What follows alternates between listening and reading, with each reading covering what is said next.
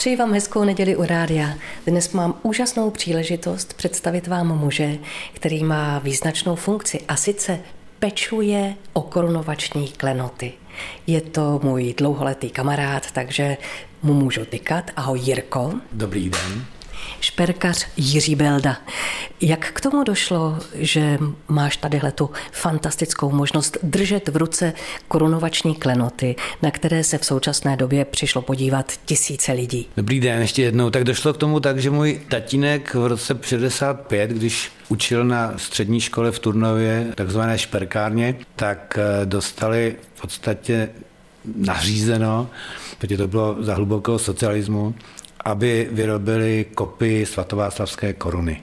Byla to týmová práce, nedělal to sám, bylo jich asi pět a měli to štěstí, že měli tu korunu opravdu k dispozici několik měsíců, takže mohli ji úžasně zkoumat, porovnávat svoji práci s tím originálem a tam, tam vlastně vznikla ta první kopie na tu světovou výstavu do Montrealu.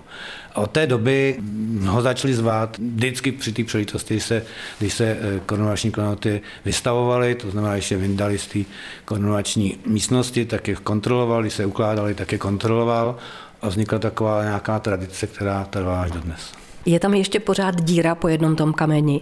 Tak dír tam je víc, protože ten Karel IV. vlastně tu korunu neustále dotvářel.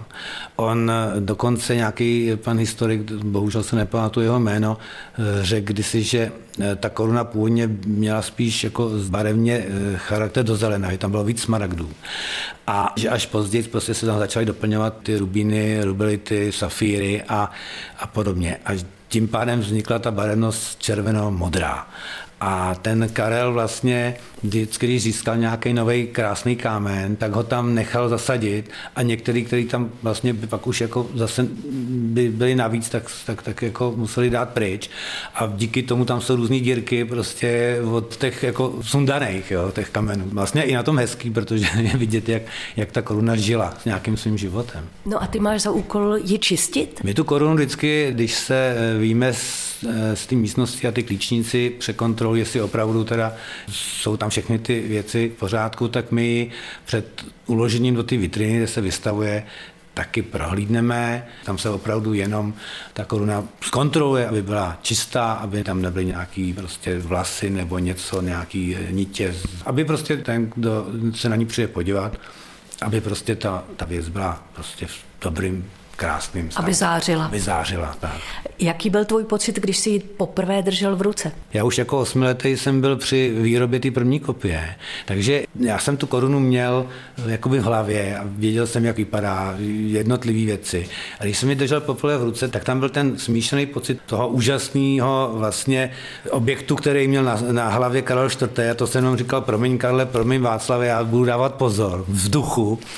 A druhá ta část byla taková ta odborná, že vlastně najednou neměl jsem jenom ty kopie před sebou, ale viděl jsem ten originál. Takže jsem si tak jako kontroloval a zjišťoval, co jsem kdy na tom udělal špatně, nebo co ten táta třeba mohl udělat jako jinak. Že jo. Kolik existuje kopií? My jsme dělali tři jako rodina. Jedna byla ta první do Montrealu, druhá byla do Hanoveru, taky na světovou výstavu. Třetí jsem dělal už ve státy a samozřejmě ne sám, zase se spolupracovníkama ale ta mě v držení nebo ve majetku střel Českého kraje, tu jsem ani moc dělat nechtěl, ale nakonec mě jako přesvědčili a měli taky svolení od eh, kanceláře prezidenta republiky jako k výrobě té kopie.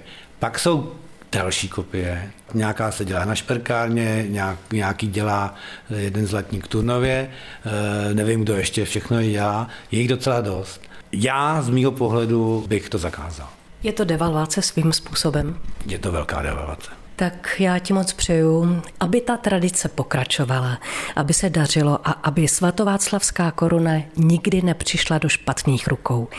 Hezkou neděli. Vaše Marie Tomsová a Jiří Belda.